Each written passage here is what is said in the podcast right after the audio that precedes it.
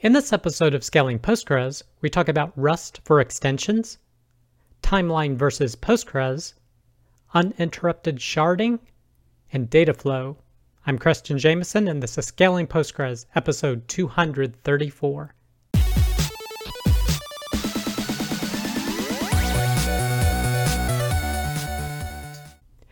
All right. I hope you, your friends, family, and coworkers continue to do well. Our first piece of content is PostgresML is moving to Rust for our 2.0 release. This is from postgresml.org.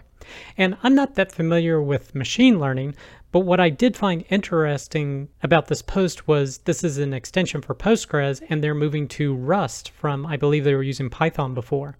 And they chose this route because they did some testing for calculating how fast a dot product could be produced. And if you look here, the performance of Rust compared to Python or PL, PGSQL or SQL was astounding. And they showed the different test scenarios that they went through to come up with this. If you're curious, BLAS is basic linear algebra subroutines. But based on this performance, they went ahead rewrote their extension using Rust as opposed to Python. And they are using an extension that I've covered in previous episodes of Scaling Postgres. They're using the PGX extension, which is a great way to package up extensions and deploy them. And that is written in Rust as well, apparently. But look at these performance improvements from version 1 to version 2 of this extension. You can hardly see the bars in this chart for version 1, whereas the performance gain in 2.0 is immense from this transition to Rust. And that follows through on a lot of these other graphs as well. The improvement is quite remarkable. So if you use this extension, it's definitely something to look at. And if you're considering extensions, maybe you would want to write it in Rust too, because maybe some of the functions that you would rely on will be better performant. But if you're interested, definitely check out this blog post. Next piece of content, PostgreSQL plus Timescale DB. 1000x faster queries, 90% data compression, and much more. This is from timescale.com. And part of this I would call a marketing post for Timescale DB, but it does have performance comparisons between stock Postgres and Postgres with the timescale extension. And frankly, I would prefer to go this route versus some other solution like you can only get in a hosted environment like AWS or Google maybe. I like the fact that they're using stock Postgres and develop timescale as an extension to it. And I would say the other post that we're going to look at that does it the same way is Citus. They are using stock Postgres and they have an extension Citus that allows them to do essentially their scale out. But it should be emphasized that this is for time series queries, this immense performance improvement over stock Postgres. And it's not for all queries. One of them got up to a thousand times faster. Some of them are smaller, and we'll take a look at that in a second here. Now, how they achieve this is by a number of enhancements they've added to this extension. One is handling continuous aggregates as opposed to doing something like a materialized view. Another is their immense compression that requires less data transfer up to a 90% or 95% compression ratio with certain data. Part of that may be due to the columnar format that they can utilize. But if you're able to compress your data size down sufficiently so that you're writing a lot less or reading a lot less from the disk, that'll give you better performance in and of itself. Now, I should say a lot of these are optimized for time series queries. So think of append only data with a date timestamp. If your data doesn't necessarily follow this, maybe some of these features wouldn't be of benefit to you. And here's where their uh, query latency deep dive is. And you can see one of them was a thousand-fold improvement, but there were some four, some five, some seven performance improvements. So uh, not everything was a thousand-fold faster. One query was. But they found relative improvements across the board. Now, what I really found interesting, if you scroll down a little bit further, it talks about their ingestion rate. And Timescale had done a post on this a number of years ago using a different version of Postgres, and it showed the ingestion rate of Postgres dropping off a cliff at a certain point, whereas now it seems relatively consistent. They're showing a little bit less than timescale, but that's fine. Basically, it shows that Postgres eventually gets around to improving and coming close to matching the performance of a lot of these other add-on solutions like Timescale or Citus. So presumably they see what the market is doing and eventually move to it. It's just with open source software, it takes a little bit longer than a company can do on its own. But I think this is expected. So if you need this kind of raw performance today, go ahead and get a timescale, go ahead and get a Citus or another solution, and eventually it seems that the open source version of Postgres will catch up in various different areas to it. But if you're interested in learning more about that, definitely check out this blog post. The next piece of content that I alluded to is Citus 11.1 shards your Postgres tables without interruption. This is from citusdata.com, and they have added a number of new features to Citus 11.1 that basically allow you to move the shards all around without blocking writes to the database. So things can still operate normally. So you can distribute Postgres tables without blocking writes. So this basically targeting a table and say, okay, now scale it out to multiple shards. You can isolate tenants without blocking writes. So my assumption with this is that you place a tenant in its own shard. Like if you have a really, really large tenant that's taking over a particular shard, you can dedicate a shard to it, I believe. Third is increase shard count by splitting shards without blocking writes. So again, this is moving the shards all around transparently without blocking writes as the cluster is running, and uh, rebalance the cluster in the background without having to wait for it. And finally, this is a big significant part that I find appealing about Timescale and Citus is that they're extensions. It doesn't take them very long to catch up to the most recent version of Postgres. So with it, this release, they are supporting PostgreSQL 15 Beta 4, and they've mentioned lower down that they are going to be doing a recent release of Citus once Postgres 15 is finally released. And as a reminder, this is all open source. All their features are all, open source now, or you can, of course, get their cloud hosted solution. Same thing with Timescale DB as well, as, as far as I understand it. But if you want to learn more about either one of these solutions and their enhancements, definitely encourage you to check out these blog posts. Next piece of content, Postgres data flow. This is from crunchydata.com. And this was a super interesting post where he watches the flow of a statement from the application layer all the way down to essentially the data on the disk and how many layers of caching it, it goes through. So he mentions all the different ones, but it basically comes down to this really complex diagram that, that he mentions at the end here where you have all these different layers that it goes through and at each layer pretty much you can encounter caching. So there's browser with potential caching. There's edge or web cache or proxy servers. There's the web. There's the web server itself that can cache things. You can do things at the application layer that goes through an application pooler, then a database pooler like PG Bouncer, and then to the individual Postgres backends, which consult the shared buffers in the memory. And if there's not a hit there, it could hit the OS cache, which is what Linux uses if any memory is still available. It uses it a, as a disk cache.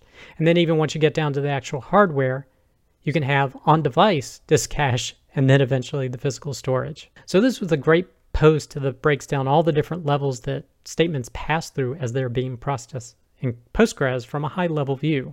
So if you're interested in that, definitely recommend checking out this blog post. The next piece of content, PostgreSQL, sequences versus invoice numbers. This is from cyber.postgresql.com, and they're talking about using sequence numbers potentially for invoice numbers. And their requirements for the invoice numbers is that they're constantly increasing and there are no gaps. Now, of course, once you hear no gaps, you definitely don't want to use a sequence because sequences frequently have gaps. So, how do you avoid the gaps? And that's what he covers here. And he goes through several different implementations. The first way he does not recommend doing it is doing an insert into the invoice, selecting the max ID from the invoice table, and then add one to it. That'll give you the next invoice. Now, the issue with this implementation is, as he mentions here, concurrency. So if someone does the select at the same time trying to insert the value, they could potentially insert a duplicate value, which will of course fail because of the primary key constraint that's on the invoice ID. So you wouldn't want to use this route unless you wanted to rescue from that. The next scenario to avoid that type of problem is to actually lock the table. But this is a super heavy lock and access exclusive lock, and that's going to hinder reads to the table. So you definitely don't want to do that. That'll definitely slow things down. But he actually has two ways that are viable solutions to this. The first solution is to use serializable transactions. So that ensures that only one transaction can be completed at one time. And basically you start a transaction, begin transaction with the isolation level of serializable. And then you simply do your insert into the invoice table, selecting the max invoice number from that table. And you won't run into any conflict issues as long as you're doing serializable. But he did mention another alternative, and that's creating a dedicated ID table so that you can minimize locking. You essentially only have one value in this table, and you just update that value. Now, you could run into lock constraints potentially because there is only one row in this table. So I don't know how that would perform versus serializable, but it's another type of implementation. And what you do is use a CTE and you basically update that value, return what the value is, and do that insert into the actual invoice table. So this could be a potentially viable implementation, although you may have lock issues. I guess my personal opinion, I'd probably go with a serializable if you're looking for something that's gapless. But if you want to learn more, definitely check out this blog post. Next piece of content, PostgreSQL 14 internals, part three. This is a third release of the free PDF book, PostgreSQL 14 internals. And this one focuses on, as they say here, quote, the diverse world of locks. So if you're interested in getting this type of free content, you can download the ebook from here. And this is from postgrespro.com. The next piece of content, fun with Postgres functions. This is from crunchydata.com, and they're covering a variety of functions that are available in Postgres that you may not be familiar with. He covers an assortment of date functions, so you can do date calculations within the database without having to worry about doing something at the, at the application layer. And he goes through several different use cases. He talks about text functions, so how to manipulate text and combining first names and last names into a full name, doing a init cap for the first letter of a particular name. He talks about aggregate functions and different ways you can aggregate the data to return what you need, as well as different math functions. So if you're interested in learning more about that, you can definitely check out this blog post. Next piece of content, what is lateral? What is it for and how can I use it? This is from depesz.com, and they're basically talking about using lateral joins. And how I think about a lateral join, it's basically an internal for loop you can do to a separate table of the table that you are querying. So for example, he's querying an events table, and this is essentially what's happening in an inner for loop. It's counting up how many rows exist for this given value in the separate table he's consulting. So if you want to learn more about that, definitely check out this blog post. Next piece of content, column lists and logical replication publications, an overview of this useful PostgreSQL feature. This is from postgresql.fastware.com. They're talking about an enhancement coming into Postgres 15 where you can essentially do filtering at the publication level for logical replications. So essentially you can send less data to the subscribers. Now they talked about the where feature that basically reduces the rows that are sent to a subscriber. This one focuses on the lists of columns that are sent to the subscriber, and it's called a column list. So basically you can define the specific columns that you actually want to send over logical replication for a given publication. So if you want to learn more about this feature, definitely check out this blog post.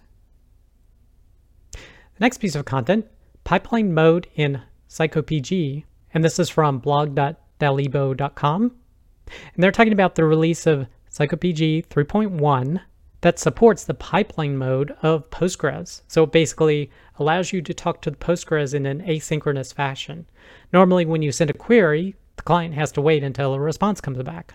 But with pipeline mode, you can send multiple queries over the same connection, and eventually you'll start getting the results returned to you when you're ready for that. And they've added this functionality to the essentially the main Postgres client for Python. They're talking about where this is particularly useful when you're doing updates, deletes, or inserts you're trying to stack up together. If you're doing a select, it may not make that much sense because you need to do something with the data that you get back. Although if you're running multiple selects to try to render some type of page, there could be an advantage with pipeline mode with that. But this is a great enhancement, and if you want to learn more about it, definitely check out this blog post, as well as 5 Minutes of Postgres, Episode 36, Optimizing Postgres Query Throughput in Python using Pipeline Mode and Psycopg 3.1. So Lukas covers this post in depth and goes over a lot more detail. So check his episode out as well. The next piece of content, using the timescale gem with Ruby. This is from ideia.me. And if the timescale post and all the performance gains are appealing to you, and you're using Ruby or Ruby on Rails, maybe you would like to check out this post to see how you can get started using the timescale extension for it. And he actually has done some live coding on Twitch, and the episodes are here. So definitely check that out if you're interested. Next piece of content, how to make pgpool 2 leader switch over seamless on AWS, updating the route table. So definitely check out this blog post if you want to use pgpool 2 for this purpose. Next piece of content, there was another episode of Postgres FM. This episode was on index maintenance, where they say, how do we know if or when we need it and what we need to do? So you can listen to the episode here or click here to look at the YouTube video. Next piece of content, the PostgreSQL Person of the Week is Peter Smith. If you want to learn more about Peter and his contributions to Postgres, definitely check out this blog post. And the last piece of content, we did have another episode of the Rubber Duck Dev Show this past Wednesday evening. This one was on Rails and Postgres scaling with Andrew Atkinson. So if you're looking for additional scaling ideas and you're okay listening to our long form podcast, we definitely welcome you to check out our show. That does it for this episode of Scaling Postgres. You can get links to all the content mentioned in the show notes. Be sure to head over to scalingpostgres.com where you can sign up to receive weekly notifications of each episode. Or you can subscribe via YouTube or iTunes. Thanks.